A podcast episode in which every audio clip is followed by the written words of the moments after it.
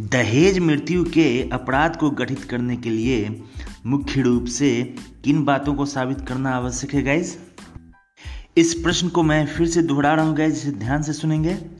दहेज मृत्यु के अपराध को गठित करने के लिए मुख्य रूप से किन बातों को साबित करना आवश्यक है? इसको साबित करने के लिए गाइज़ यह आवश्यक है कि दहेज की मांग किया गया हो। मांग को लेकर मृत्यु से ठीक पहले मृतिका को परेशान किया गया हो। कंसराज बनाम state of Punjab A I R two thousand S C twenty three twenty four के बाद में यह निर्धारित किया गया है गाइज़ इसी संबंध में अगला प्रश्न हम लोग लेते हैं गाइज़ दहेज मृत्यु का कारण किसे माना जाता है? दहेज मृत्यु का कारण किसे माना जाता है?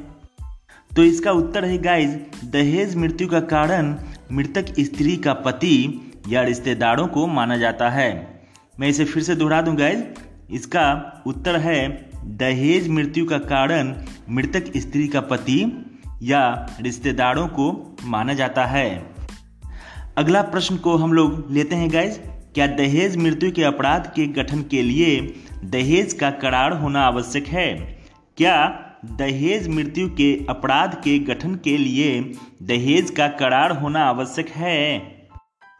पवन कुमार, बनाम state of Haryana A I R nineteen ninety eight S C nine fifty eight में यह निर्धारित किया है गाइज़ नहीं। दहेज मृत्यु के अपराध के गठन के लिए दहेज का करार, यानी कि एग्रीमेंट दहेज लेने का एग्रीमेंट होना आवश्यक नहीं है। दहेज मृत्यु के मामलों में दहेज का करार होना आवश्यक बिल्कुल नहीं है। एक और प्रश्न को हम लोग उठाते हैं गाइज़ ये भी काफ़ी महत्वपूर्ण प्रश्न है। इसे ध्यान से सुनेंगे।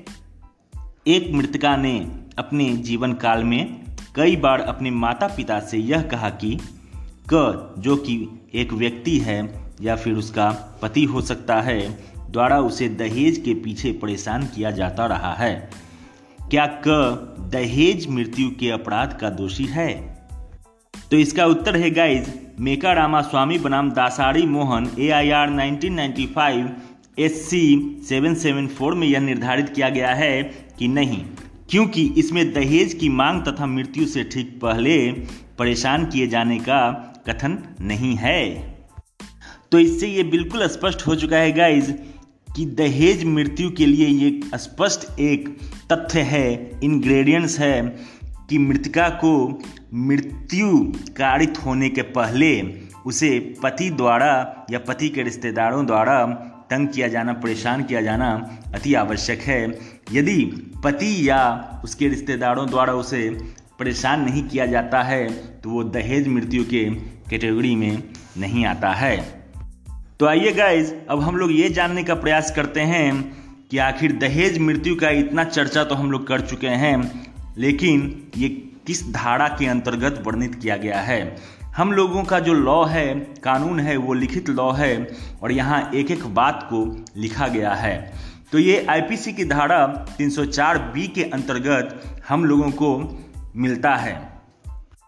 जब इस एक्ट के धारा 304 बी को हम लोग देखेंगे तो उसी धारा के अंतर्गत दहेज मृत्यु के बारे में प्रावधान किया गया है।